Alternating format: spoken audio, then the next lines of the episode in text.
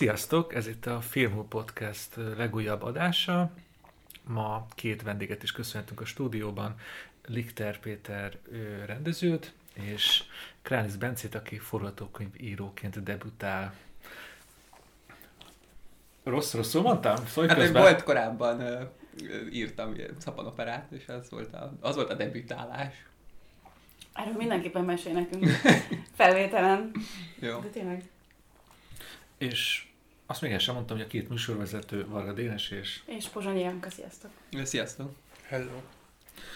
Péter, hozzád szól az első kérdésünk, ha már Bence már hallatta a hangját. A filmben is elhangzik a kérdés, hogy maga filmrendező vagy filmesztéta? Te ugye rendeztél is, írtál is sokat, sokat. Hova, hova rakod magad? Mm, hát figyelj, mind a két dobozba. Benne vagyok attól függ, hogy milyen mit csinálok éppen. Tehát most nyilván filmrendezőként ülünk, vagy ülök itt, és kérdeztek. Ez nem tudom, ez amikor fölkelek reggelente, akkor úgy nem szoktam ezen elgondolkodni, hogy éppen melyik vagyok, hanem attól függ, vagy éppen melyik vagyok, hogy mit csinálok. Tehát, hogyha valami szöveget írok, akkor hm, most éppen filmesztéta vagyok, hogyha meg filmet csinálok, akkor meg a másik. Nem, nem tudom, mind, mind a kettő. Nyilván filmesztétika az abban a szempontból, um, hogy is mondjam, egy um, komolyabb jogosítványom van erre nyilván, mert ebből van diplomám, illetve a kenyérkereseti állásom is az, hogy egyetemen tanítok.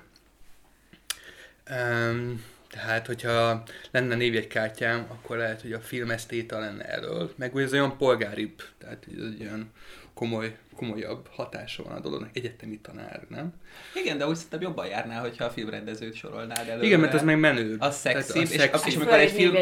Hát igen, és amikor egy filmrendező kezd el kritikákat írni, vagy elméleti műveket, azzal sokkal megértőbbek szerintem a, az ilyen tudományos közösség, mint amikor egy esztéta kezd el filmeket csinálni, az ilyen gyanús, szóval így hát mit jön az, ahhoz? Az eltén az így működött, hogy legalábbis a tanárok szerintem azért voltak olyan megértőek velem, a doktori írás közben, mert én el, sokkal előbb kezdtem el filmeket csinálni, mint hogy bármilyen komolyabb szinten szövegeket írtam volna. Tehát amikor én bekerültem az eltére, nekem akkor már volt egy filmem, ami színefesztem ment meg a média véven. És amikor az első szövegemet megírtam, az a diploma után volt a Prisma megalakulásakor. Tehát az én most ilyen idézőjeles identitásom, annak a gyökere, hogyha most így lekaparnánk ilyen pszichonalitikusan, akkor nyilván a filmkészítő az a csinálós identitás az erősebb. Közben meg a, a, nyilván, mivel olyan filmeket csinálok, ami nem jut el tömegekhez, ezért az írós identitásom az meg láthatóbb.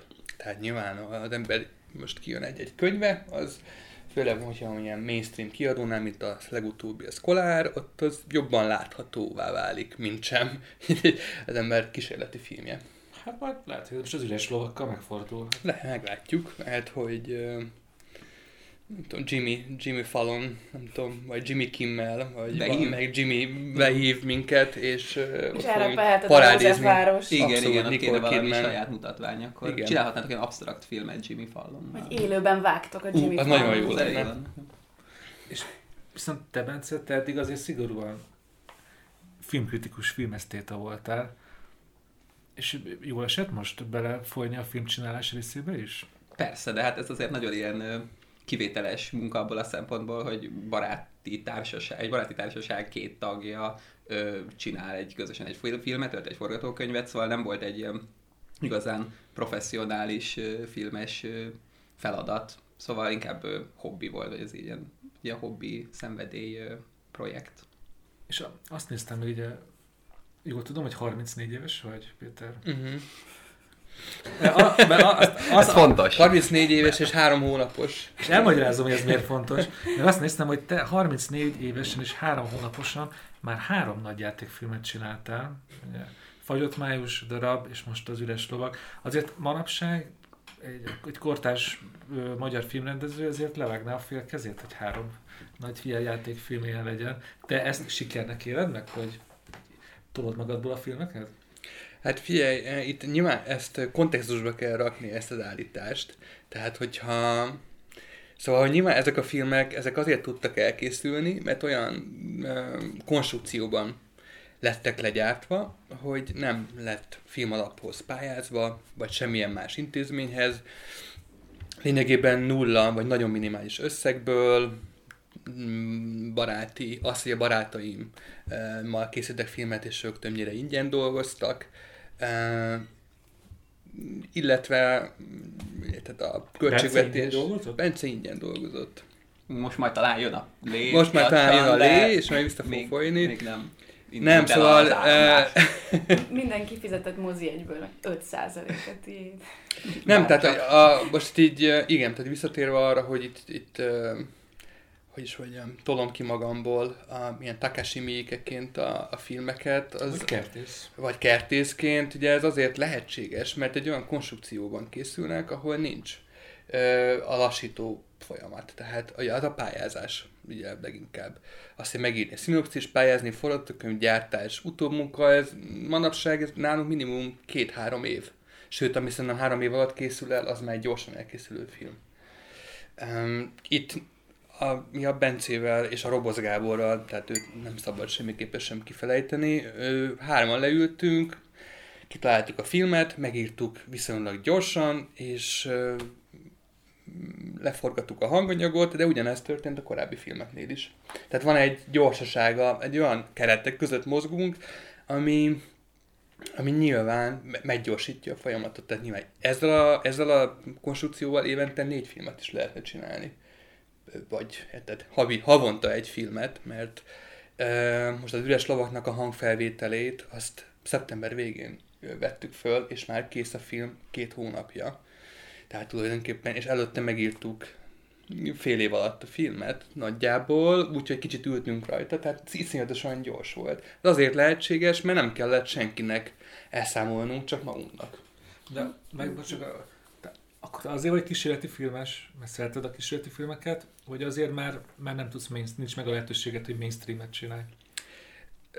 Ezért jobb, hogy a tojás kérdése. Azért vagy a kísérleti filmes, mert, mert a legelső filmjeimtől kezdve, amiket még gimnáziumban csináltam, olyan dolgok érdekeltek, amik a kísérleti film felé vezettek. Tehát olyan, úgy is mondjam, nem a történetmesélés érdekelt, hanem a képek érdekeltek, a montázs érdekelt, és ilyen filmeket csináltam már gimiben az egyetem alatt, és, és azt láttam, hogy sokkal hatékonyabban tudok filmet filmezni, hogyha ha magam teremtem elő az erőforrásaimat, az legyen pénz, illetve legyenek az alkotótársaim, mert sosem egyedül dolgoztam, hanem mindig a barátaimmal csináltam filmet. Tehát amit a Bence mondott, hogy egy, ez, a, ez a szenvedély, meg ez a hobbi, ez nekem, uh, én másképpen nem is tudom elképzelni a dolgot. Tehát akivel együtt dolgoztam valaha, legyen az a Lukács Peti hangmérnök, a Bence, a Gerencsér Dávid, aki gimnázium óta a barátom, vagy vannak olyan alkotótársaim, akik 91 óta a barátaim, általános iskola első osztály óta.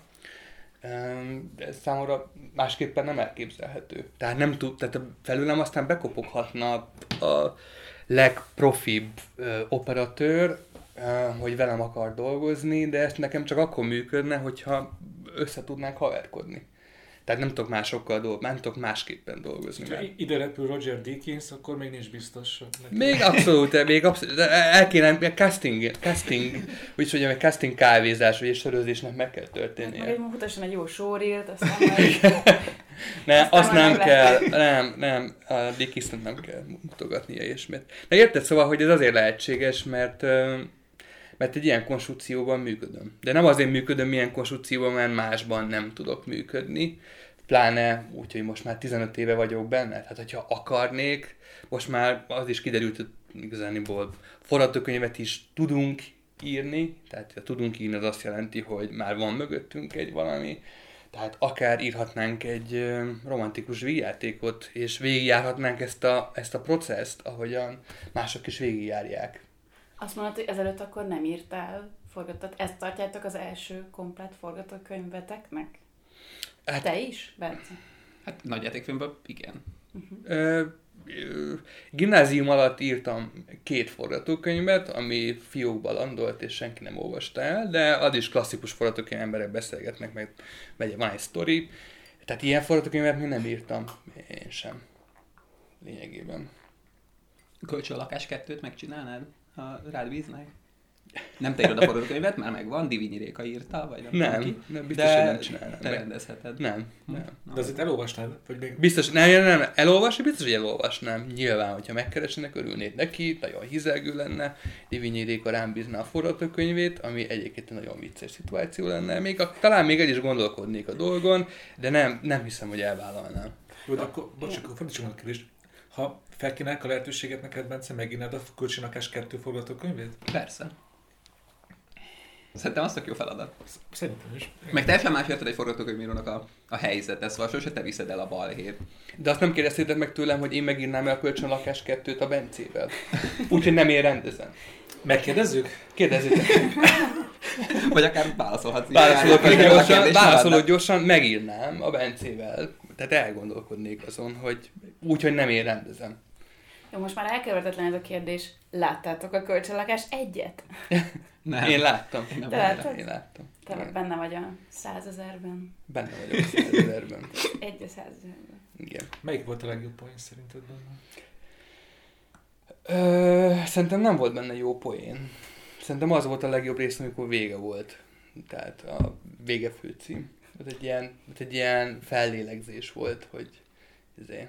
Nem, szerintem az, tehát most nem, nem, akarok el, nem akarom elviccelni a dolgot.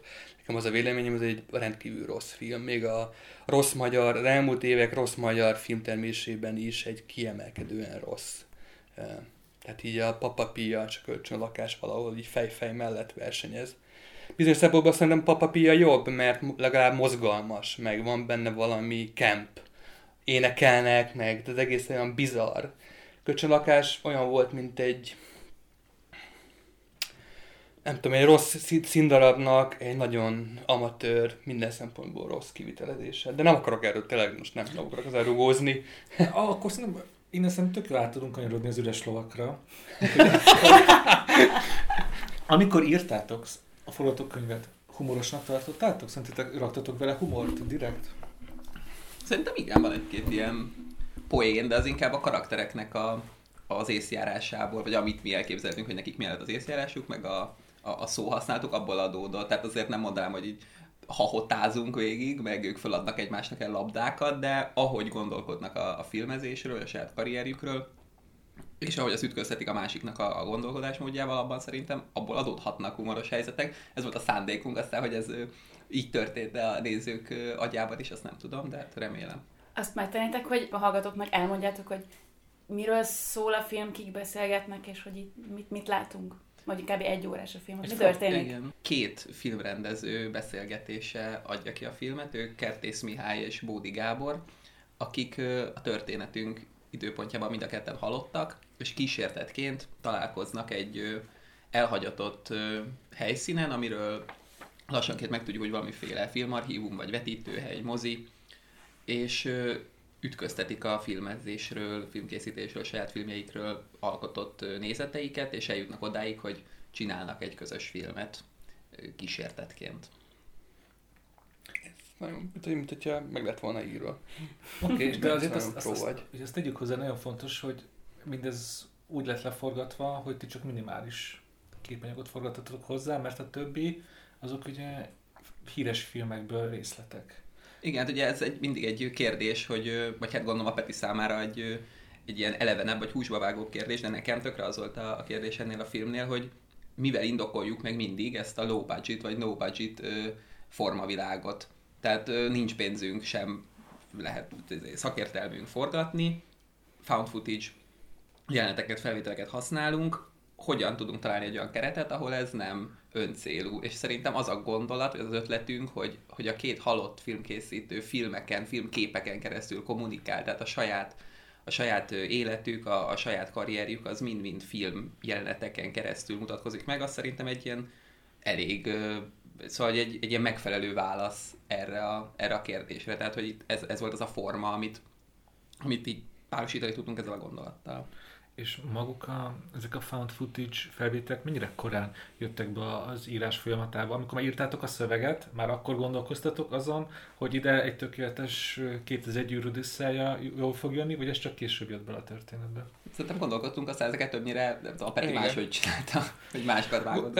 Igen, gondolkodtunk, mert nyilván a koncepció az legelejétől kezdve meg volt. Tehát nem az volt, hogy írtunk egy két színészre klasszikus filmet, és akkor ja, rájöttünk, hogy igazániból nem tudjuk leforgatni, és legyen csak a hangjuk.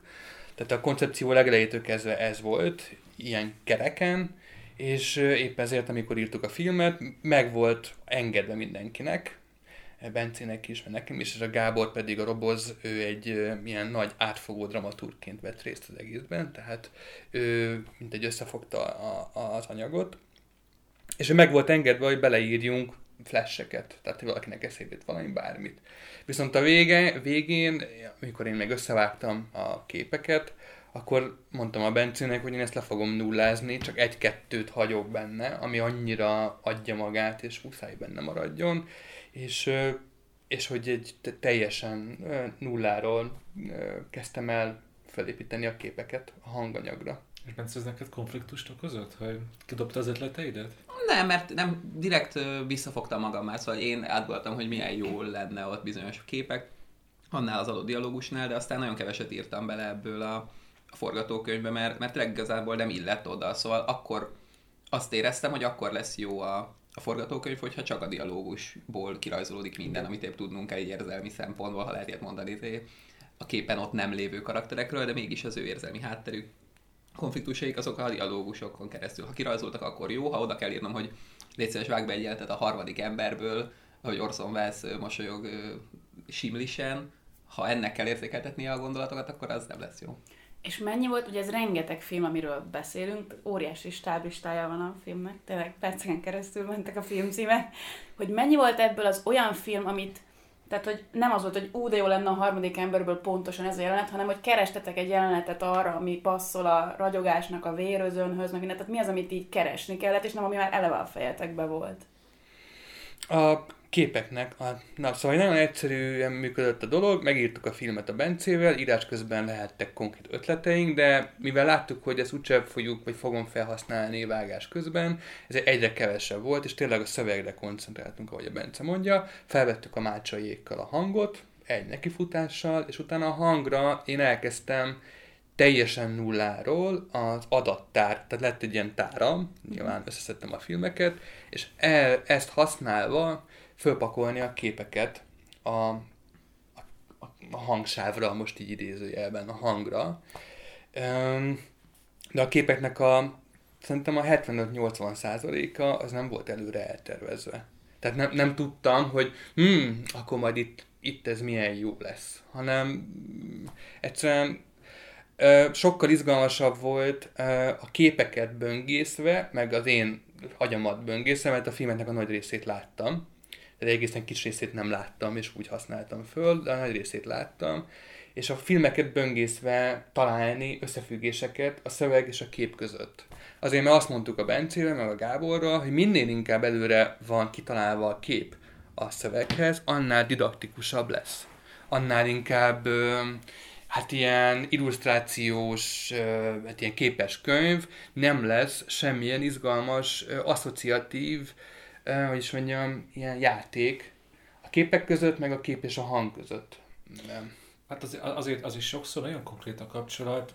Egyik rendező mondja azt, hogy belép valahova, akkor azt látjuk a képen, hogy ajtók nyílnak. Szóval azért ilyen konkrét, aszoci- nagyon konkrét asszociációkat hasz, alkalmaztak. Persze, volt, nyilván használtunk, és ez pont az, az a játék lényege, vagy az volt az izgalmas, hogy, hogy a képek, amik folyamatosan ott vannak a képernyőn, valamikor közel kerülnek a szöveghez, és tényleg azt látjuk, hogy például ugye, amikor elmeséli a, a kertész azt a sztorit, hogy hogyan vitték el 1919-ben a rendőrök, ott tényleg, mint hogyha képről képre össze lehet vágva maga a sztori, és a kertész meg a mácsai végig narrálta az egészet. De aztán ugye pont az az érdekes, hogy aztán elhagyjuk ezt a taktikát, és aztán teljesen úgymond asszociatív random, vagy inkább ilyen tényleg távoli képek jönnek a szövegre, aztán megint vissza. Tehát van egy ilyen játék, hogy mikor közeledünk, mikor távolodunk a, a képekhez. Pont azért, mert mert ez az izgal... szerintem ez az izgalmas egy montásfilmben. Tehát én azt nem tartanám izgalmasnak, hogy végig illusztráljam, vagy elmeséljem a történetet, és akkor most úgy vágjam össze, hogy akkor minden kép illeszkedik az előzőhöz, ez, ez maga a, foly, a vágás folyamata az unalmas lett volna.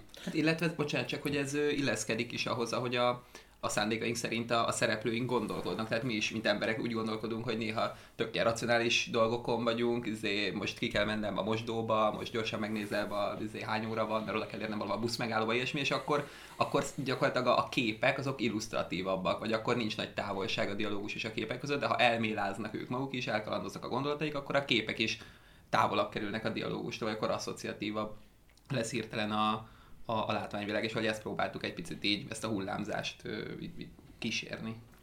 Szerintem az fontos, hogy mondjuk el, hogy, hogy e, e, ez a film szerintem nagyon messze a, a lila köttől. Szerintem én ugye a három nagy filmedet láttam, és messze ez a legközönségbarátabb, a legkönnyebben befogadható film. Ez tényleg szerintem ez, ez bárki által érthető és élvezhető. Ez cél volt, hogy, hogy egy avantgárd horror és egy roncsolt filmes Hamlet után nyis a közönség felé? Nem, nem, szóval nem ez volt az én nem tudom, hogyha Ryan Cooglernél akarunk maradni, akkor nem ez volt az én izé, fekete párducom, ugye a harmadik film, ami a legnagyobb, izé, és a, a, a, a, Rab, a második filmem lett volna a Stallone és Box film, és akkor a, a, a Fagyott és a Fruitvale Station, tehát, ne, tehát egyébként nem, nem akarok, de nem, semmilyen ilyen... Jól hangzik? De... Jó hangzik, de nem, nem, nem, nem akartam végigjárni azt a három lépcsőfokos a, in, in, a független amerikai filmre jellemző uh, mainstream fősodorbeli, vagy fősodorba lépés folyamat. Tehát egyszerűen volt egy ilyen ötlet, azért szerettük ezt az ötletet, mert azt nem tudjuk, hogy miért szeretjük, mert szeretjük, és kész. Uh, és azért lett könnyebb, könnyebben befogadható, nyilvánvalóan a dialógus, és az, hogy két nagyon jól körvonalazható, karakteres emberről szól. Tehát, hogy ha bár a előző két filmben is vannak főszereplők, de azért ott, ott van egy nagyon komoly roncsolás. A konkrét is, meg átvitt értelemben is a néző és a, a szereplő között egy elidegenítés. Itt nincs annyira elidegenítve, hiszen a Mácsai és a Rába iszonyatosan jól visszaadta ezt a, ennek a két karakternek a beszélgetését, meg a konfliktusát, és nyilván úgy lett megírva, hogy legyen egy ilyen dramaturgiája a dolognak, tehát eljussunk A-ból B-be. Tehát ebből a szempontból tényleg bizonyos ebből szempontból a, követett, követett a film egy ilyen klasszikusabb dramaturgiát. De ez csak egy, ez csak a játék, tehát hogy nyilván ez csak egy keret volt. És az ő nevük már viszonylag az írás elején, közepén, mikor merült fel, hogy ők lesz, hogy ők milyen jó lenne, hogyha ők elvállalnának egy... Elején elején felmerült. Na a Mácsainak a neve így, én nem emlékszem erre így pontosan, hogy mikor, de nagyon uh, az írás közben. Tehát az írás közben kezdtünk egy gondolkodni, ki is lehetne, hiszen a Mácsai neve nagyon korán felmerült, uh, és a Rába is um, szerintem így az első háromban biztos, hogy benne volt, de inkább az első kettőben. És gondolom, hogy nem, nem, nem pénzzel csábítottátok őket. Hogy nyertétek meg őket a filmhez? Ez, nagyon banális. Elküldtem a film szinopszisát és a forgatókönyvet nekik, és aztán egy nagyon lassú folyamat végén, de még egy négy-öt hónapos folyamat végén, ők elvállalták, hogy elmondtam nyilván mik a anyagi és időbeli keretek, és nagyon szerették az ötletet, Rábával külön még beszélgettünk erről, tehát volt egy ilyen előbeszélgetésünk, a Mácsai mondjuk sokkal sűrűbben volt a idejével, ezért vele egyáltalán nem beszéltünk, csak telefonon beszéltünk hosszan többször, és eljöttek, és én komnyomásra profi módon megcsinálták. Tehát akkor nem is volt próba, nem. ilyen klasszikus nem. próba közöttük, nem próbálták össze, vagy ott biztos? Hát ott helyben. Ott helyben, igen, igen, igen. Egy nap Most alatt Ez két, két, két délután volt, tehát ezt a Mácsai szerette volna. Én azt mondtam, hogy ja, zuzuk le 8 óra alatt, ez egy klasszikus munkanapidőben, és mondtam Mácsai, hogy ő inkább kétszer négy órában, mert nagyon, egy, ez egy ilyen, egy ilyen meló nagyon fárasztó tud lenni, és nem hatékony, mert a második négy óra már úgyis csak ilyen trash és uh, igazániból az első négy órában felvettük az egészet, és a második nap négy órájában pedig a legproblémásabb részeket ismételtük át, és nagyon, tehát nagyon gyors volt. Hát, hogy mondjam, hogy például Mácsai gyönyörűen mondja azt, hogy kurva pecér, szóval. Igen. Főnyeremény volt, mint Igen.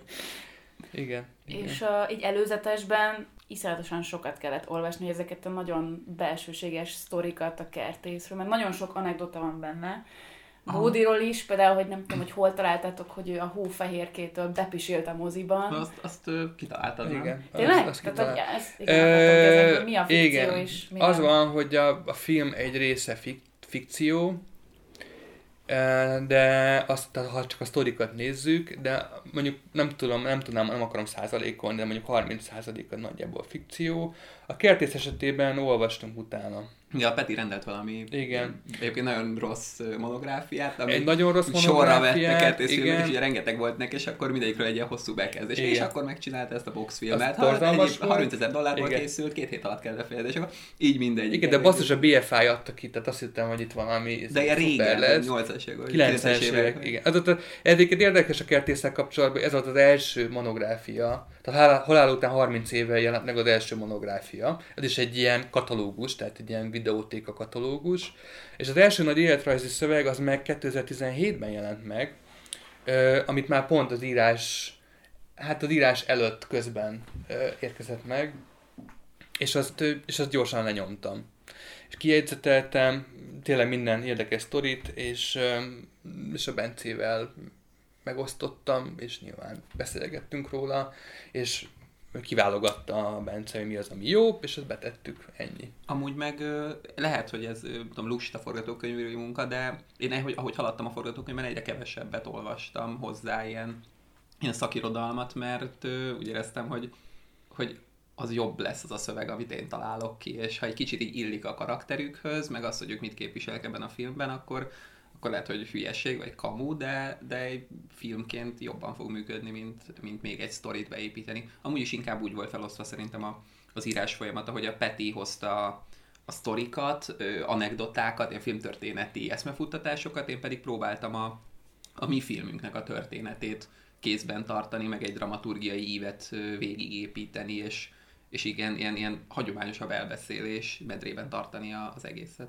Hát igaz, a, a filmben nagyon sok anekdota elhangzik, vannak komoly eszmefuttatások a különböző típusú rendezőkről, a filmről. Ez akkor a színefileknek készítettétek ezt? Hát figyelj, magunknak készítettük, ahogy a minden filmet az ember magának csinál, bárki bármit mond, ez egy hazugság, hogy a film a nézőknek készül, a film az ember saját magának csinálja, viszont mi is nézők vagyunk, tehát tegnap este én is megnéztem egy filmet, és tegnap előtt is megnéztem egy filmet, tehát én is néző vagyok, Bence is egy mániákus néző.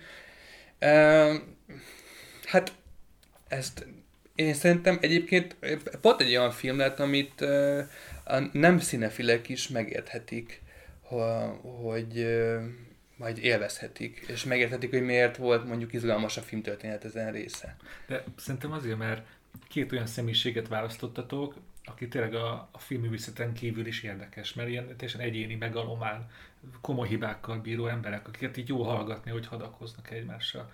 Ez így akkor gondolom ez is benne volt, hogy azért választottátok őket nem csak a filmjeik miatt, hanem a személyiségük miatt is. Ö, hát ilyen 50-50. Igazániból sokkal teoretikusabb okokból választottuk. Tehát, hogy volt egy teoretikus része annak, hogy miért őket választottuk. Azért, mert egyrészt magyarokat akartunk, ö, másrészt ö, ö, a, hogyha egy spektrumként képzeljük el a film kultúrát, és a spektrum egyik végén ott van az abszolút ipar, a másik végén meg ott van az abszolút szerzőiség, akkor a a spektrum két végéről akartunk egy-egy figurát, akik lehetőleg már meghaltak, és lehetőleg filmtörténetileg ö, relevánsak, vagy mondjuk ismertebbek. Tehát ugye betehettük volna az André de Tótot is, és betehettük volna ö, Novák Márkot, ö, mondjuk a kísérleti filmbe, csak Novák Márk neve ö, annyira nem, sajnos annyira nem ismert, mert ő elég korán öngyilkos lett, de egy ilyen BBS-es izgalmas figura volt, és ez is egy fontos része volt a döntésnek. Nyilván az meg kapóra jött, hogy mind a kettő egy nagyon határozott karakter volt. Tehát, hogy egy jól körvonalazható drámai karakter. De tényleg a Bence hozta, Bence volt a, és a Gábor voltak a, az ilyen klasszikus dramaturgiai e, fegyelmező katonák. Én meg a, fú, de jó lenne itt flesselgetni még azon, milyen, milyen és, és, és, és nem tudom, nyilván, hogyha tehettem volna, akkor három órán keresztül arról beszélnek, hogy. E, de hogy ezt nyilván a Bencék pedig keretbe, meg mederbe foglalták.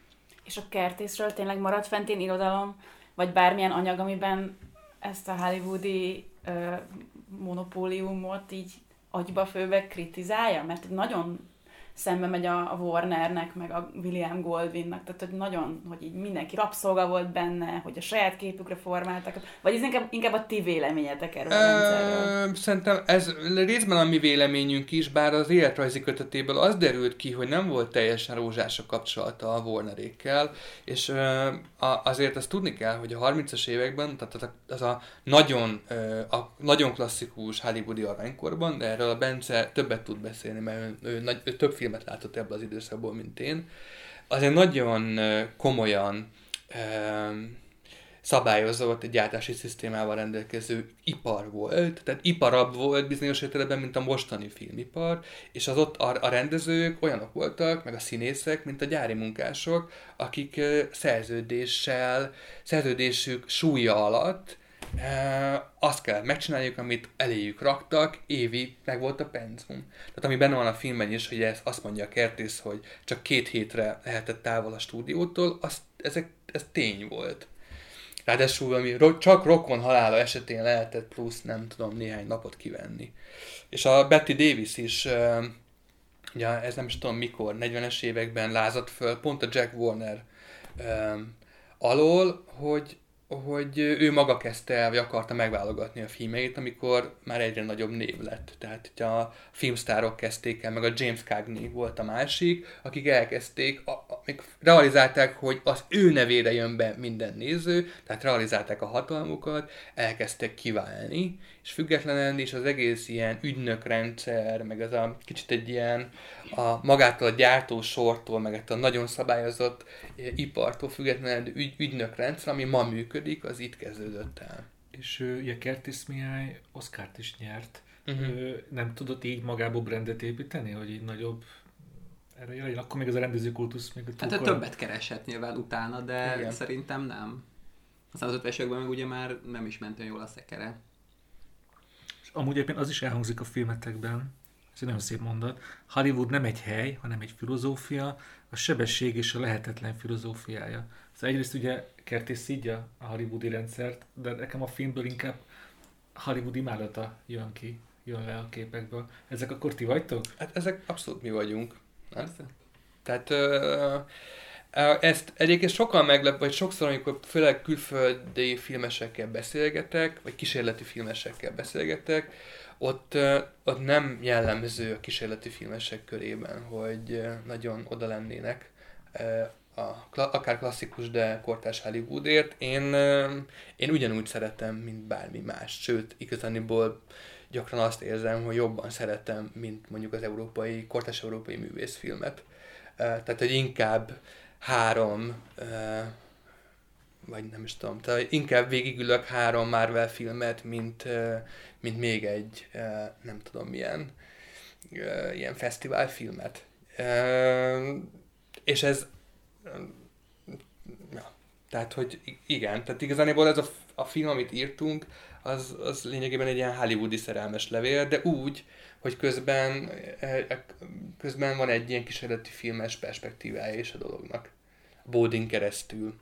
De, de ez tény, hogy a Bódinak a, a karaktere a sokkal inkább egy nagyító, ami fókuszálja a, a kertésznek a igazániból markánsabb figuráját. Tehát, hogy a Bódi tényleg egy, ezt volt, aki ezt mondta, vagy mint egy ilyen, nem is kritikaként, de hogy egy ilyen megfigyelésként, aki látta a filmet, hogy a Bódinak a karaktere picit eltörpül a kertész mellett, és ez ez nem azért, ez nem volt tudatos szerintünk, szerintem, vagy nem volt egy ilyen koncepció, hogy fú, legyen ez, hanem egyszerűen így alakult, mert éppen amikor írtuk a filmet, ilyen volt az érdeklődésünk. Hát meg van egy ilyen mondat a filmben, amikor a Bódi azt mondja, hogy nem feltétlenül kell filmezni ahhoz, hogy filmet csináljon, és erre azt mondja a kertész, hogy egy újabb avantgárd bölcsességet hallhattam. Tehát ez igazából a saját korábbi munkáidra is egy ilyen kis kikacsintás, hogy te, na, itt egy újabb avantgárd bölcsesség. Nem, nyilván jó érzés volt gyakran a kertész szájába ilyen, ilyen csipkelődéseket adni, de a vége az a történetnek, hogy azért mégis egy kísérleti filmet csinálnak közösen, csak a, a, a, tehát ugye az a film vége, most nem lövök le, nagy csattanó, tehát nem, nem, ez nem egy ilyen ezért, spoiler, de hogy az a film vége, hogy csinálnak egy, a, egy montásfilmet az általuk kiprojektált képekből, amit a fejükben ott kering, és nyilván ezt látjuk. Um, és az a szépség a dolognak, hogy a kertésszel, kertésszel közösen csinálják a filmet, tehát um, lehet, hogy a kertész végig um, csipkelődik, meg, meg szivatja a bódit, de aztán végül mégis a bódinak lesz igaza, hogy, a, hogy az igazi film az a szerzői. Tehát, hogy valamiért mindig minden film szerző is, az igazi film az, ami tényleg belőled jön, és mondjuk az persze az már egy filozófiai kérdés, hogy lehet-e egy iparosított filme szerzői, vagy személyes. És az üres lovak az személyes? Hát Ö, úgy személyes, hogy a mi személyes filmünk. Tehát nekem abszolút személyes, de szerintem ugyanúgy a Bencinek is személyes. Ez egy kollaboratív film. Persze, tehát arról szól, ami érdekel minket úgy általában. Még az jutott eszembe, hogy ugye én utoljára ilyen found footage, tehát ilyen újrahasznosított film, ugye ez a Final Cut volt, amit én láttam, és ott volt az, hogy amikor először néztem, akkor még így arra flashelgettem, hogy ú, ez az Eskimo asszony fázik meg, ú, visszajövőben. Hogy ez a felismerésnek az öröme. Uh-huh. És amikor másodjára láttam, akkor meg már lehet tudtam vonatkoztatni attól, hogy a izét látom, hanem a sztorira. Hogy szerintetek melyik, vagy nektek melyik a nagyobb élmény felismerni azt, hogy ú, de jó ez a dühöngő bika, vagy az, hogy vagy itt most inkább az asszociáció szemszögéből tök izgi ez a kép, amit kitaláltatok ide? Hát nyilván ez itt van egy nézői, meg van egy készítői uh, szempont. Uh-huh. Uh, én nézőként engem nem nagyon szokott érdekelni az a rész, hogy felismerem-e a fan footage filmben a filmet, mert nyilván vagy felismerem, de hogy ez egy, ez egy pillanatnyi öröm az első három percben, vagy nem ismerem fel. De hogyha pusztán az az öröm, hogy felismerem, az nem elég szerintem. Tehát ugye ezen túl kell lépni, és elvileg pont az a lényeg egy ilyen filmnek, hogy a felismerésen túl a képek ütközéséből lesz-e valami plusz. Az az a plusz a kérdés. Tehát amikor csináltuk a filmet, amikor vágtam a filmet, akkor igazániból egy idő után, ezért mondtam azt, hogy ne idő után sem néztem. A, volt olyan film, mondjuk a 200-ból 10-15, amit egyáltalán nem is láttam. Mario Bava Vampiro bolygója például azt nem láttam Tudom, hogy nagy bűn. De o, tehát egy idő után már nem is az volt a lényeg, hogy mely filmet használom föl, vagy hogy felismerhető a részlet, hanem az, hogy abba a montázs szövetbe, most ilyen, ilyen esztétáson fogalmazva, az beleillik-e vagy sem. De mondjuk ez nyilván más, mert ezt te vágtad, de mondjuk a Final Cut-ot, amikor látod, akkor megvolt ez a pillanatnyi, ú, uh, de jó, és aztán azonnal uh, tudtál te vonatkoztatni? Abszolút. Tehát a Final Cut-ban én pont azt a részt élveztem, hogy, hogy hogyan tud, hogyan lesz történet a képekből. Uh, nyilván, tehát nekem az a pillanat, hogy felismerem, az egy idő után teljesen háttérbe szorul, és nem is vettem észre azt az örömöt, hogy felismerem, vagy nem ismerem, hanem csak azt a flow-t élveztem, ami a, amit a film okoz. De mondjuk én egy viszonylag nézői szempontból egy különlegesebb eset vagyok, mert viszonylag sok ilyen filmet láttam, és, és az nekem mindig huszadrangú volt, hogy felismerem, vagy sem. De nem, szerintem ez fontos, mert pont ezért válik mindenki által élvezhetővé az üres lovak, vagy akár a fájnyalakat, hogy nem kell hozzá filmtörténész diploma, hogy felismerem a filmeket, hanem nézem. Ilyen, ez a hipnotikus hatás, gondolom erre ezt próbáltátok elérni, hogy kicsit hogy hipnotizálja a nézőt, és menjen a képekkel. Igen, de hát ha belegondoltok, van, tehát hogy van a filmben, legalábbis az üres lovakban olyan snit, ami felismerhetetlen. Én szerintem ezért ez a nagy különbség a Final Cut és az üres lovak között, hogy a Final Cut, mivel egy történetet próbál elmesélni, és mindig egy ember van, a, minden snit középpontjában egy ember van, Nyilván most nem tudnék végigmenni az, mind az 5000 snitten, de garantálom, hogy a 90%-án szerepel egy ember, ezért a legtöbb snittje felismerhető, hiszen az embereket ismerjük fel, viszont az üres lovakban, meg még egy csomó más típusú fan footage filmben az az érdekes, hogy nem feltétlenül az embereket kell bevágnom, hanem bármi mást is bevághatok. És van olyan snit, a, a mi filmünkben, ami, érted, csak egy közelkép egy embernek az ujjáról, aki megnyom egy gombot. És az egész filmből, azt sem tudom már melyik filmből van egyébként, uh, nyilván ott van a listán, de nem emlékszem, a, a, vannak olyan filmek, amiből tényleg csak egy ilyen képet használtam föl. A magánbeszélgetésből, Koppolának a Gene Hackman filmjéből azt a snittet használtam fel, amikor Gene Hackmannek a keze visszatekeri, kezéről látunk egy közelít, és visszatekeri az orsókat ezt hát nem garantálom neked, hogy nagyon kevesen fogják felismerni. Vagy amikor a Halál a hídonban a John Travolta keze becsukja a Super 8-as tekercset. Hát azt szerintem lassan szerintem Brian De Palma nem ismerné fel azt a képet, hogyha csak külön látna.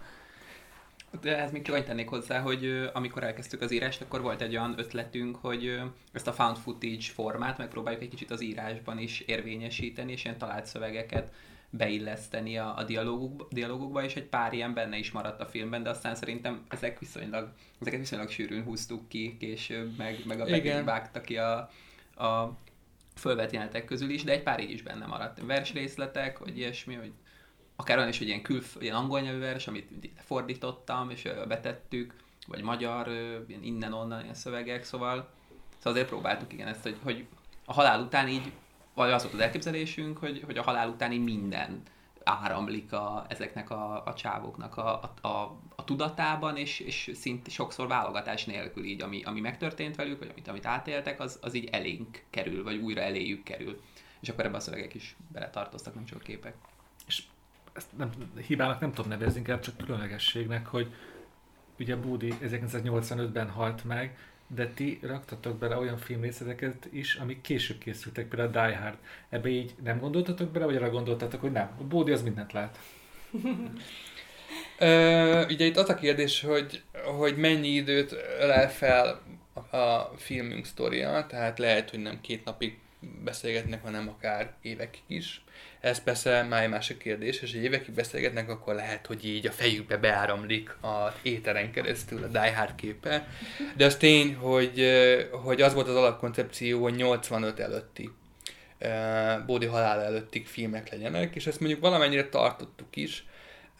Aztán elcsábultam, és uh, nyilván Die Hardot azért raktam bele, mert a Die Hardnak benne kell lennie mert az egyik kedvenc filmem, és, és még egy-kettő 90-es években a Barton Fink a Cohenéktől, az egy 91-es, 90-es film, az meg azért került bele, mert iszonyatosan, az pont a témája miatt, meg képek miatt iszonyatosan jól passzolt, amikor a John Torturo pisil. A piszoárnál ugye Orson welles lett összevágva. Ó, ez egy nagyon jó sztori, az igaz? Nem. az nagyon tetszett. Azt késírtam, hogy hú, hogy ez vajon hol olvashattátok ezt a történetet? Nem, ez, ez egyszerűen, az tény, hogy a kertész nagyon jól mozgatta a kamerát, hogy ugye az a sztori, csak így a hallgatóknak, hogy a kertész büszkén meséli a Bódinak, hogy az Orson Welles, aki egy, egyébként meg tényleg egy nagyon egy irigyelt figurája volt a, akkor a 40-es évek Hollywoodjának, mert ugye mindent megtehetett, aztán persze meg egy ilyen párja lett belőle, egy ilyen bukott angyal. E, azt meséli a Kertész a Bódinak, hogy, hogy még az Orson Welles részegen bevallotta neki egy Oscar díját adó utáni bulin, hogy tőle lopott csomó kameramozgás, mármint a kertésztől. Tehát ugye még a Orson Welles is tőlem lopott büszkélkedés, ami egyáltalán nem igaz, és kizártnak tartom, hogy az Orson Welles odáig alacsonyodott volna, hogy a kertésztől lopjon bármit is. Tehát De erre... miért? simán. Szerintem pont az olyan, hogy akár igaz is lehet, itt teljesen mindegy, hogy igaz-e vagy sem. Én elhittem. De a legjobb sztorik a filmben szerintem amúgy is a, a, a full kamu. Szerintem is. Igen. És ugye Bódi és a kertész, hát a halálok után mondjuk az, az, a földi élet és a túlvilág között, vagy a túlvilágban találkoznak, csak arra kíváncsi, hogy így beszélgettetek egymással, hogy milyen lehet a túlvilág? Elmentetek ilyen irányba, hogy ezt így meg tudjátok írni? Hát mind a ketten voltunk a, a, a filmarchívumnak a, az épületében, és valahogy szerintem ez viszonylag hamar előkerült, hogy az legyen a helyszín, és onnantól kezdve nem beszéltünk erről többet, mert úgy képzeltük el, mint azt, szóval ilyen poros vetítőtermek, ott hagyott filmévkönyvek a, a polcokon, pókhálós kiadvá filmkultúra számok, szóval szerintem ilyen lehet. Az ő túlvilágok szerintem lehet ilyen. Azért ez elég lehangoló hangzik, mint hát, egy túlvilágkép. Hát igen. Hát figyelj, ez, lehet, hogy ez a Mennyország váróterme. Én teljesen elfogadnám egy ilyen lerohadt szociál moziterem nekem. Én ezt elfogadnám. Mert nekem, leg- leginkább nekem az volt lehangoló, hogy tegyük fel, hogy meghalok, és utána mivel foglalkozok, a földi életemnek a gyötrelmeivel, a sírelmével, hogy ez a Jack Warner hogy gyötört engem. Hát de pont ez volt a lényeg, hogy ők nincsenek Igen. jól. Tehát hogy Igen. ők nem egy olyan túlvilágba jutottak át, ahol végre átadhatják magukat az örök enyészetnek és Hiszen boldogságnak, kísértetek. Hanem, hanem nekik még van valami, hát mint számos filmben, Igen, a, igen. a Ghost-tól, a, nem tudom, egy csomó Hatodik kísértett érzék. film, igen, nekik valami dolguk maradt még. És képzeld el, hogy a hatodik érzéket, képzeld el azt a verzióját, amikor a kertésznek a szelleme kísérti szerencsétlen Harry Joel Osment-et, hogy így a, csinált ki a Jack Warner-t, tudod, mert ugye a hatodik érzékben is ugye ott az volt a parája a gyereknek. Hát meg a Bódi meg eljut arra egy pontra, hogy inkább meghalna még egyszer, mint hogy ezt folytassam. Igen. De akkor nekik most megoldódik a dolguk az, hogy forgatnak egy közös filmet? Ezt most már döntsük el mi nézők. Hát úgy képzeljük, hogy megoldódik, de itt volt egy, egy jelenet, amit a Peti, amit megírtunk, és a, a film utolsó egy nagy egy nagy hogy epikus finálé, amire nagyon büszke voltam ö, személy szerint, és a Peti nem, nem tette bele a filmbe, és aztán egy csomószor kértem, hogy tegye bele, de nem akart beletenni, és végül nem tetted bele, és ö, Na, de most már mondd el, Igen, el, el kell mesélned, hogy mi az, amit te nem engedett. ne, igazából a jobban, kerekebben lezártuk a, Én voltam a Jack Warner. Igen, kerekebben lezártuk mind a kettőjük belső konfliktusát. Itt ezt, ezt is elmondjuk a nézőknek, hogy, a, hogy amíg a, a Kertész Mihálynak, a Jack Warner, a, a stúdiófőnök egy ilyen nemezise, aki, aki még halála után is kísérti kvázi, az meg őt kísérti, vagy nyomasztja. Addig a Bódi Gábornak elképzeltünk egy, ugye neki, neki tudott a, az ügynök múltja, és neki elképzeltünk egy tartótiszt figurát, aki, aki ugyanígy egy ilyen démoni felettes énként, vagy figuraként még a halála után is markában tartja, és nek, a Bódinak meg ezzel a figurával van elszámolni valója. És ebben az utolsó jelenetben egy kicsit ezeket jobban lekerekítettük, ezeket a, a régi tartozásokat kiegyenlítettük. És a, a, talán, a, talán egy kicsit túlságosan is kereken, vagy túl direkten, és a, emiatt a Peti végül nem tette be a filmbe, és ez lehet, hogy igazából így a jobb. És anna- ahhoz kinek a hangját képzelted el? nem volt, nem volt hangjuk, tehát hogy ez a, azt ők, az ő dialógusokból, vagy akkor ott ilyen adott jelentekben, ilyen monológiaikból derül ki, hogy ők hallják ezeket a figurákat, vagy még ott van velük így, mint egy ilyen másik figura a lelkükben. De a, a filmben nincs utalás erre a tartótisztre sehol? Vagy van, csak én nem vettem észre? Hát le lett nagyon csúnyán vágva, vagy rövidítve az ő jelenléte, vagy szerepe. Tervileg van egy, volt a forgatókönyvben egy hosszú jelent, amikor a, a Bódi ezzel a tartótiszt figurával viaskodik. És ebből megmaradt egyébként a filmben is, de ezek szerint, és ez egyáltalán nem baj, az nem egyértelmű, hogy ott egy ilyen figurával ö, és egy ilyen tartótiszt jelentés szituációban ö, egy olyan szituációt él újra.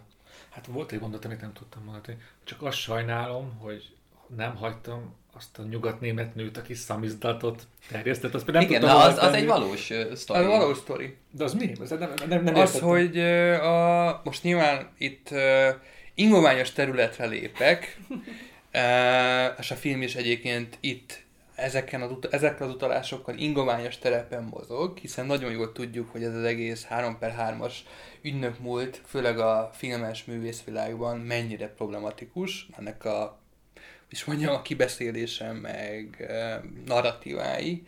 De én a Gervai Andrásnak a könyvét olvastam, a Gervai meg egy történész, aki a levéltárakban ezt kikutatta, tehát semmit, itt semmit nem találtam ki, tehát itt azért, figy- itt azért vigyáztunk, hogy ne menjünk el túlzásokba. És a Gervai szövegében volt egy utalás arra, hogy, hogy a Bódi, aki egyébként nagyon, és ez tény, és ez benne, benne sincs a filmünkben, de ő nagyon durva ö, ö, jelentéseket írt, tehát nagyon durva stílusban ö, ö, írt emberekről, ugye ezt azért ezt meg kell jegyezni, hogy nem minden jelentő, tehát nem minden beépített ügynök írt hasznos vagy bármilyen szinten használható jelentéseket. A Bódi nem ilyen volt. És, és aztán volt ebben a sztoriban, a legalábbis a Gervai szövegében egy olyan epizód, amikor egy, egy nyugat-német lányt segített, aki ö, szamizatokat terjesztett, egy nyugat-német lányt segített lebuktatni a, a jelentésével.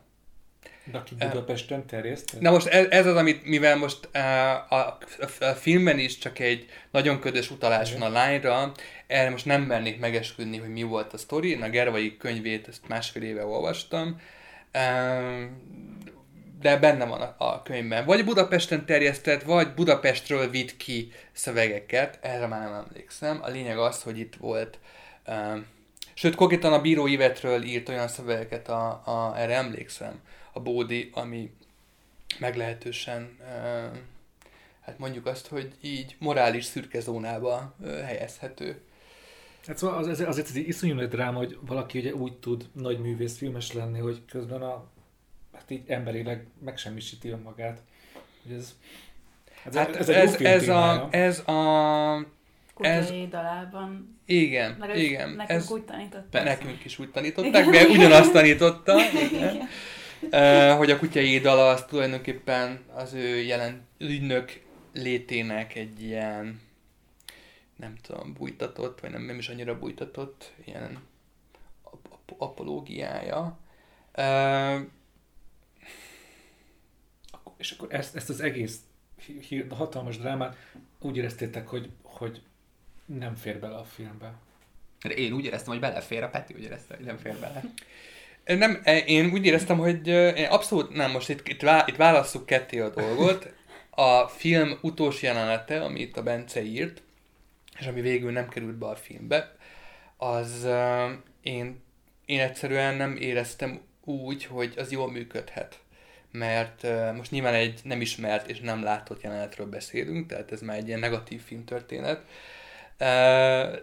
de én azt úgy éreztem, hogy egyszerűen nem működik, mert egy, egy redundás lesz a vége. Tehát ahogyan most vége van a filmnek, tökéletesen érthető, hogy, hogy mi történik, vagy legalábbis a nyitottsága mellett érezhető, hogy azért mégis megoldódnak itt a dolgaik, legalább a filmcsinálásban. Boldog vége van. Boldog szóval. vége van, és én úgy éreztem, hogy az a vég, amit, ami ami, picit, ami felett picit hadakoztunk, az csak redundánsát teszi, tehát megismétli az előbbieket, plusz um, um, tehát nem a magával a koncepció volt a baj, mert hogyha ezt jobban kibontottuk volna, vagy mondjuk több időt szántunk volna annak a jelenetnek, tehát mondjuk hosszabb lett volna, nem tudom, tehát ez egy ilyen dramaturgiai kérdés, akkor lehet, hogy jobban működött volna. A másik oldalról pedig maga az ügynök kérdése a Bódinak szerintem egyáltalán nincs elbagatelizálva, hiszen van egy komplett epizód a filmben, a, a vége felé, amikor a Bódi monologizál magában, és lényegében az ő monologizálása az saját ügynök létéről szól.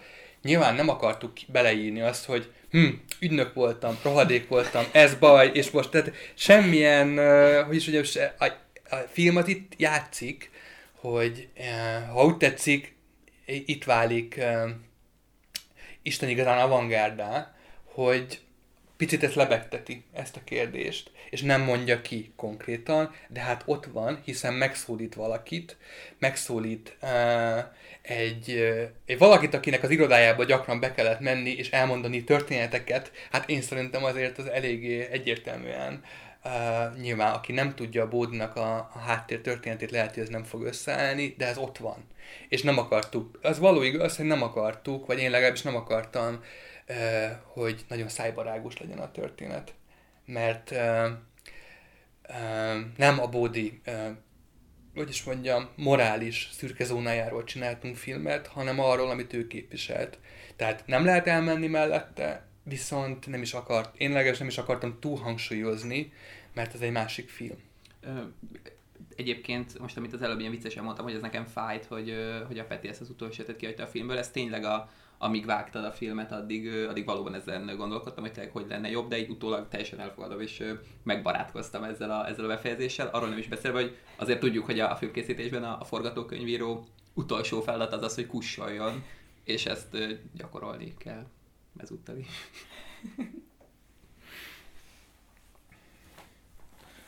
Szerintem a üres dolgokat kibeszéltük. Én még csak azt akartam megkérdezni, hogy, hogy a Die Hard akkor az egy ilyen nem guilty pleasure, de hogy annak így bele kellett kerülnie. Mi az, amit nagyon fájt, hogy nem került még bele?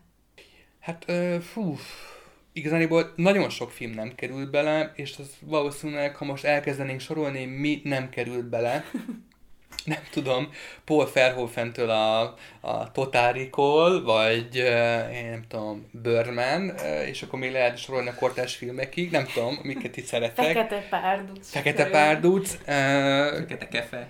fekete kefe, kölcsönlakás, akkor na, itt lehet, hogy itt csomó mély fájdalmam lenne még. Arra de... még csak ilyen kamerás verziót tudnám max szerezni. Hát roncsolni kell a kölcsönlakás felvételét, de a kamerás felvételét is.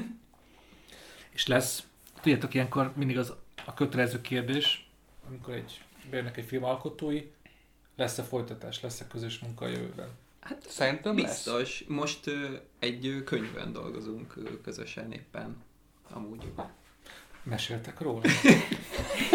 Ö, egy, ö, egy ilyen bevezető jellegű, vagy ismeretterjesztő, népszerűsítő jellegű filmtörténeti kézikönyvet írunk, ami, aminek a, a, a koncepciója az az, hogy egy kicsit a 90-es években népszerű lapozgatós szerepjátékos könyveket ö, idézze azáltal, hogy ilyen filmtörténeti hatás, összefüggésekre, kapcsolatokra, inspirációs forrásokra ö, mutat rá. Tehát mondjuk ö, a gangsterfilmes rövid fejezetből tovább lapozhatsz, vagy jelezzük grafikusan is, hogy mert ha majd megcsinálja valaki jól ezt a könyvedi a dizájnját, de hogy jelezve van grafikusan, hogy, hogy mondjuk tovább lapozhatsz Paulo Sorrentinohoz a nem tudom 130. oldalon, vagy mit tudom én a, a szexfilmes fejezetnél ö, vissza lehet lapozni Ingmar Bergmanhoz, aki mit tudom én néhány 60-as, 70-es évekbeli szexfilmet ihletett a, a stílusával, szóval ilyesmi.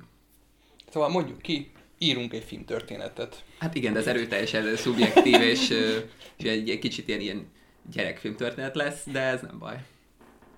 Filmtörténet kezdőknek. Igen, de azért arra törekszünk, hogy haladóknak is legyenek benne izgalmas információk, meg szóval azért nem hülyeséget akarunk írni, hanem azért Nem. lehetőleg pontosak. Um, pontos és nyilván úgy, úgy oldottuk meg a könyvet, hogy három kategóriára osztottuk a filmtörténetet, amit egyébként legtöbbször három kategóriára osztják, tehát szerző szerint, műfaj szerint és irányzat szerint. E, és van száz fejezet a könyvben, mind száz rövid fejezet, tehát ezek ilyen, mondjuk ilyen, hát ilyen három, oldalas. 3000 karakter, tehát ilyen egy oldalas szövegek. Nyilván egy egy oldalban nem tudod megírni rendesen Hitchcock életművét, és a horrorfilmet sem, tehát itt csomó mindent kihagyunk csapongó, inkább egy kezdcsináló, de közben meg azért szakmailag is, hiszen végül is erről van papírunk, hogy ez a szakmánk, nem akarjuk magunkat ugye lejáratni, és egy jó, szakmailag egy jó szöveget akarunk írni, és, és ezek között van egy ilyen hálózatiság. Plusz csomó olyan fejezetet is beleteszünk, amit általában nem feltétlenül hangsúlyozzák túl. Lásd, mondjuk lesz benne eszéfilm, mes fejezet, lesz benne ázsiai film, lesz benne a Meg gondolom lesz kísérleti film. lesz kísérleti film, tehát igazából csomó mind, egy, a lehető legszélesebb palettát, indiai film, film is lesz benne, ausztrál uh, új film, uh, lesz benne, egy csomó női filmes is lesz benne, tehát próbáljuk az egészet így kiegyensúlyozottabban. Igen, Kicsit ilyen 2019-esíteni a, a meglévő magyarul olvasható ilyen De, filmtörténet. de akkor ez egy ilyen enciklopédia nagyságú valami lesz, nem csak otthon tudok a fotelbe olvasni? Nem, nem, hátizsákban egy, egy, egy ké, metrót- abszolút kézikönyv méretű, tehát hogy szerintem méretre tart, tehát mennyiség, szövegmennyiségre annyi lesz, mint az előző szövegem, vagy könyvem, ez az 52 kultfilm, ami meg nagyon pici, tehát ilyen jó kompakt, és lényegében szerintem ez is nagyon hasonló kompaktságú lesz. Tehát pont az lenne a cél, hogy ne egy ilyen Bordwell, vagy ne egy patalász izé, filmtörténet legyen, amit talicskával tudsz magaddal vinni, hanem egy ilyen pici, kompakt izé. Nyilván a, nem ebből fog, fognak a diákok felkészülni a filmtörténet szigorlatra, hanem pont arra jó, hogy aki, akit mondjuk érdekel a filmtörténet, általánosságban az egy ilyen belépő drog lehet. Tehát egy ilyen belépő kapu, hogy oké, okay, elolvasom a horrort, és majd csomó egyébként ma csinálom bibliográfiát, és a végén mit érdemes még tovább olvasni, mit érdemes még tovább nézni, tehát egy ilyen első szint. És ilyen, ilyen könyv nagyon kevés van, sőt szerintem nincs is magyarul, ami, ami, egy ilyen, ami bevezetne téged ebbe a szében, mert rögtön ugye a borvelt leveszed a polcról, akkor így nem tudod, hogy hol kezd el. Nyilván. Te rögtön a heroinhoz nyúlnál, nem? Igen, abszolút. Tehát a Bordwell az már az aranylövése az egész történetnek. És mi lesz a cím? Hát mi nem tudjuk. Kalandjátékfilm? Kaland, kal, hát valami, igen, kalandjátékfilm történet, vagy lapozgatós filmtörténet, valami eléggé kecsi, egyszerű és egyértelmű. Ezért. Tehát biztos, hogy nem az üres lovak lesz a címe, az piaci szempontból nem a legjobb. Tehát azt mondjuk el, hogy az üres, az üres lovak, az viszont egy megtörtént anekdota alapján lett a igen. film címe, de hát most... Bence elmesél az anekdotát? A, az anekdota röviden annyi, hogy Curtis Mihály Hollywoodba érve sokáig nem tanult meg jól angolul, és állítólag, a, amikor valamelyik filmje forgatásán lovas nélküli lovakat szeretett volna látni a, a képen, akkor, akkor azt úgy mondta angol, hogy üres lovakat hozzák be az üres lovakat, és nyilván meg úgy éreztük, hogy ez az ő állapotukra, mint a két főhősünk állapotára, egy, vagy, vagy ilyen attitűdjére is, meg, meg karakterére egy jó metafora.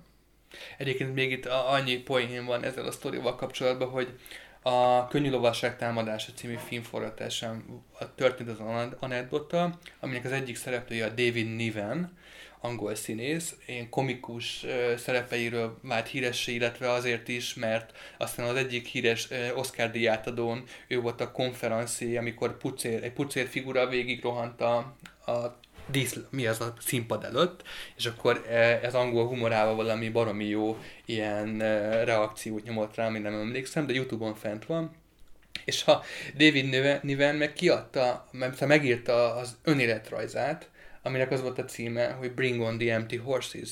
Tehát konkrétan ez a kertész idézet volt. Ami szerintem annyira gonosz, úgyhogy nyilván életrajzodnak ez a címe. azt ugye forgattak 200 filmet, és egyetlen egy rossz instrukcióból hát annyira megmaradt a fejében, meg nyilván az Errol Flynn-nel, aki a másik főszereplője volt annak a filmnek, ezen röhögtek még éveken keresztül. Igen, csak azt akartam megkérdezni, hogy a Rabnál azt mondtad, hogy ott úgy roncsoltátok a filmet, hogy így elástátok, meg így rohasztottátok, ugye? Uh-huh. Van még olyan ilyen roncsolási technika, ami az ilyen szent grál neked, hogy így ezt tetszett, annyi, hogy elégeted, mert akkor nyilván nem tehát, hogy megszűnne létezni. De mi az, amit még így mibe akarod bemártani, ami még így nem történt meg? Hát van egy olyan um, fan footage technika, tehát ugye egy olyan avantgárd kísérleti filmes technika, ami már meglévő anyagoknak az újra felhasználására épül, ami viszont elég bonyolult, az tulajdonképpen tehát újra fotografálni egy filmet, újra felvenni mondjuk tévéképernyőről vagy vásznon, viszont filmre. Ezt egyébként ezt optikai printer nevű, tehát optikai másolásnak is hívják, ez egy létező technika volt régen, illetve az optikai printerrel csinálták a, az ilyen analóg trükköket mondjuk a 40-es, 50-es években, amikor ugyanarra a filmszalagra kellett egy másik képet rá fotografálni még egyszer, tehát ilyenkor ilyen duplikálták a képeket. Ezt ma arra használják a boldogabb és gazdagabb országokban lévő kísérleti filmesek, akiknek van erre pénze meg eszköze, hogy régi filmeket újra vegyenek filmre, és utána azt a híváskor még, még lehetne vele roncsolni. Tehát maga az előhívás során még csomó mindent lehet csinálni az analóg filmmel. Nyilván aki mondjuk fotózott már analóg fényképezőgéppel, illetve hívott elő otthon. Én például hívtam elő filmet is, mint hogy Super 8-as filmet is az egyik barátommal. Azt tudja, hogy azért az eléggé hát egy ilyen fifikás folyamat, és hogyha direkt elkezded rosszul csinálni, illetve mondjuk nem kevered ki rendesen az anyagot, a hívót, akkor olyan hatásokat lehet elérni, ami tök izgalmas. Azt egyszer biztos, hogy kipróbálnám. Hát meg eleve lejárt filmre forgatod, mert meg lejárt filmre, igen. Igen, tehát van, van az a része, um, ez a maga a hívási folyamat, tehát a klasszikus utó, analóg filmes utómunka része, amiben még, még végtelen sok lehetőség van, csak ugye ez ehhez felszerelés kell, meg hely, meg labor, meg izé. Tehát ezt otthon a konyhában nehéz megcsinálni.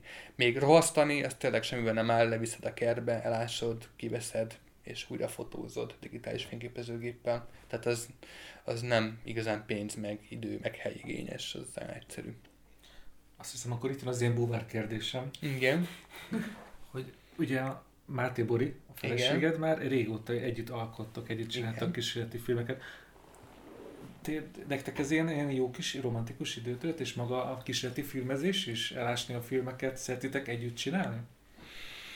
Ö, hát nem tudom mennyire romantikus, mert romantikusabb időtöltés, nem tudom, elmenni egyet sétálni, vagy kávézni, ez inkább olyan időtöltés, hogy az ember közösen takarít. Ma például délelőtt közösen takarítottunk, és kicsit az az érzésem, mint amikor az ember közösen filmet csinál, mert van egy ilyen fizikaisága. Tehát a Bori a, a, ezt a szüleimnek a műhelyében szoktuk csinálni, mert apukámnak van egy építőipari cége, és van egy nagy telep, ahol mindenféle hát ilyen festékezhető, meg, meg pisz, pisz, piszkosítható, mocskolható terep van, vagy terület van, és ott szoktunk dolgozni, és ott, amikor dolgozunk, akkor igazániból semmi romantikát nem érzek, hanem izzadok, ások, nem tudom, mosunk, mossuk az anyagot, festünk, és nyilván tök, de iszonyatosan jó közösen. Tehát én nagyon szerettek másokkal együtt dolgozni. Nagyon kevés filmet csináltam egyedül teljesen egyedül. Tehát igazából nem tudom, egyet-kettőt. Tehát valaki mindig volt mellettem,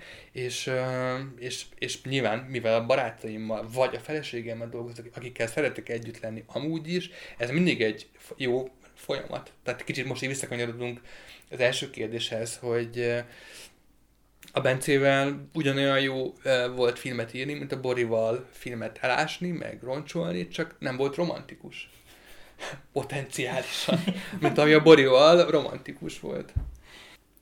Ugye a Fiseti filmmel nemzetközi szinten azért elég sokan foglalkoznak, de itt Magyarországon hány embert jelent a, a filmes szub, kísérleti filmes szubkultúra? Hát nem sok embert. Fogalmazunk úgy, hogy ennél az íróasztalnál mindenki kényelmesen elférne, hogyha be akarnátok hívni őket egy ö, ilyen all, all-star magyar kísérleti filmes kerekasztalra, akkor itt még szerintem plusz három széket be lehetne tenni, és kényelmesen elférnénk.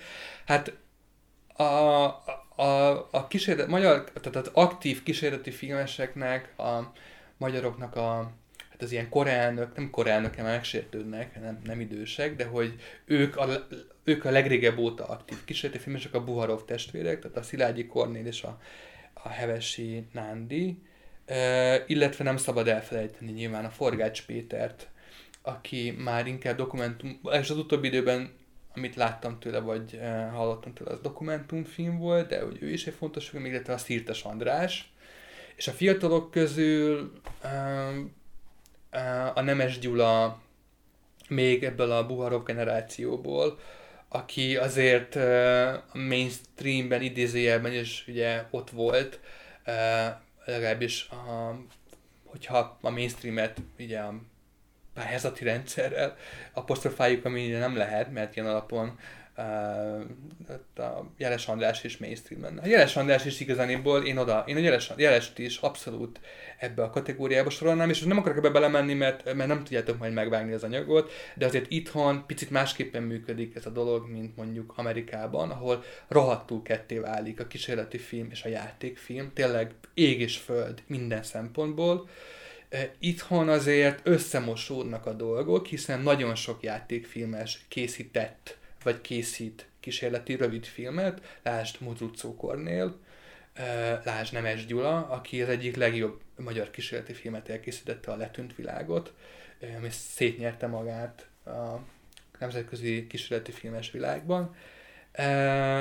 És vannak olyan játékfilm hosszúságú kísérleti filmek, amik a, a pályázati rendszeren, tehát a mainstream pályázati rendszeren belül készülnek. Lásd Jeles Andrásnak a Rossz Árnyéka, azt én egy játékfilmes hosszúságú kísérleti filmnek tekintem de ő maga mégsem, még sincs jelent mondjuk, még sincs jelen kisfilmekkel, nemzetközi kísérleti filmes porondon, tehát ebben a világban. Míg a buharovok igen, tehát a buharovok azért abszolút ismertek külföldön. A Fligaufnak is van egy Fligauf, igen, a Fligauf is egy olyan figura, aki, aki sokkal inkább a kísérleti film felől érkezett, sőt, még játékfilmes hosszúságú uh, Milky Way is egy játékfilmes hosszúságú kísérleti film volt, ami nálunk egy nagyon elterjedt dolog, tehát a Szirtes, a Bódi, tehát pont ugye a Bódiról beszélünk, ő is egy ilyen figura volt, egy ilyen köztes. Ez a pályázat, ez a pénzszerzési rendszernek a sajátossága miatt van, mert itthon ugyanabból a kalapból kap,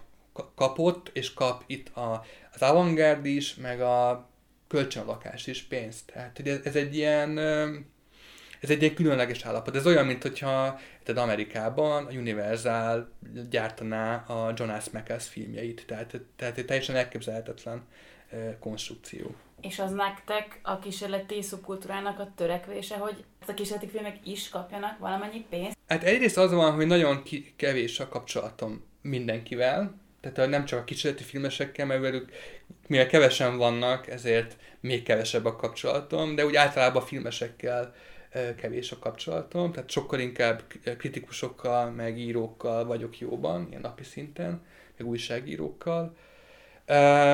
Nem tudom, hogy, hogy van-e bármilyen törekvés, szerintem nincsen, amennyire én tudom, és Ugye a Zero, ugye nem ez Gyula, az kapott pénzt, és ott azért vannak elég keményen kísérleti Igen. filmes betétek. Figyelj, én szerintem az, a buharovokról tudom, hogy ők adtak be a filmalaphoz filmet, csak nem kaptak pénzt és, és, és én nem adtam be a film alaphoz filmtervet, de ez nem jelenti azt, hogy nem adnék be. Tehát, hogy én, én nekem nincs egy ilyen elzárkózásom a film alaptól, hogyan nincs elzárkózásom semmit, semmilyen mondjuk a korábbi pénzosztó szertől, adtam be az MMK-hoz is filmtervet még tíz évvel ezelőtt, és ott csak kaptam pénzt. Mert ott nem kaptam pénzt. Egyébként a média tanácsnál, ahol van kísérleti filmes uh, támogatást, tehát ugye a, a Huszárik eh, programban, papíron ott támogatnak kísérleti filmeket, eh, de én a, az outputban nem nagyon látok eh, olyan filmeket, amik, vagy hát igazából nem látom a filmeket, mert ugye évente legalább 70 vagy 50, nagyon sok rövid filmet támogatnak, és nagyon keveset látok. Én oda adtam be egyébként négyszer is tervel, de egyszer sem kaptam pénzt. Tehát, hogy Szerintem uh, luxus, lehet, hogy luxus lenne uh, egy külön kísérleti filmes ilyen alapítvány, kuratóriumot vagy pénzosztó szervet létrehozni.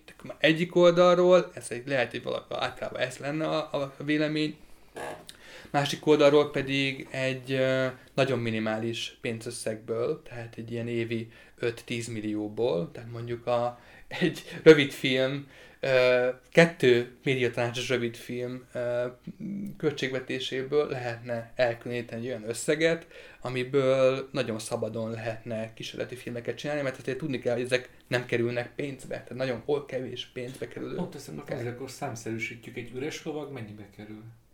Egy üres lovag, hát most így pontosan nem tudnám megmondani, mert ö, olyan eddig, és amíg ez még folyamatosan menni fog felfelé a költségvetése, mert például lesz egy fanzin kiadványunk is, ezt elfelejtettem mondani.